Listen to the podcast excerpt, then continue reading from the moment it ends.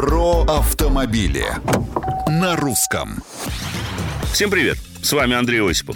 А я все чаще замечаю, что с дорог начали пропадать знаки ограничения скорости с маленькой фотокамерой под ними, что всегда обозначало приближение камеры фиксации нарушений. Однако в Центре организации дорожного движения Москвы, как и в аналогичных структурах по всей России, решили – таблички долой. Мотивация проста. 1 марта официально появился новый знак, устанавливать который теперь будут лишь единожды при въезде в город или выезде на дорогу, где работают камеры – так что маленькие таблички перед каждым таким комплексом вроде как больше не нужны. Приведет ли это к улучшению ситуации с безопасностью? Не думаю. А вот в чем абсолютно уверен, так это увеличение количества штрафов. Напомню, что по этому параметру, по итогам прошлого года, мы опередили Германию, Францию и Великобританию вместе взятых.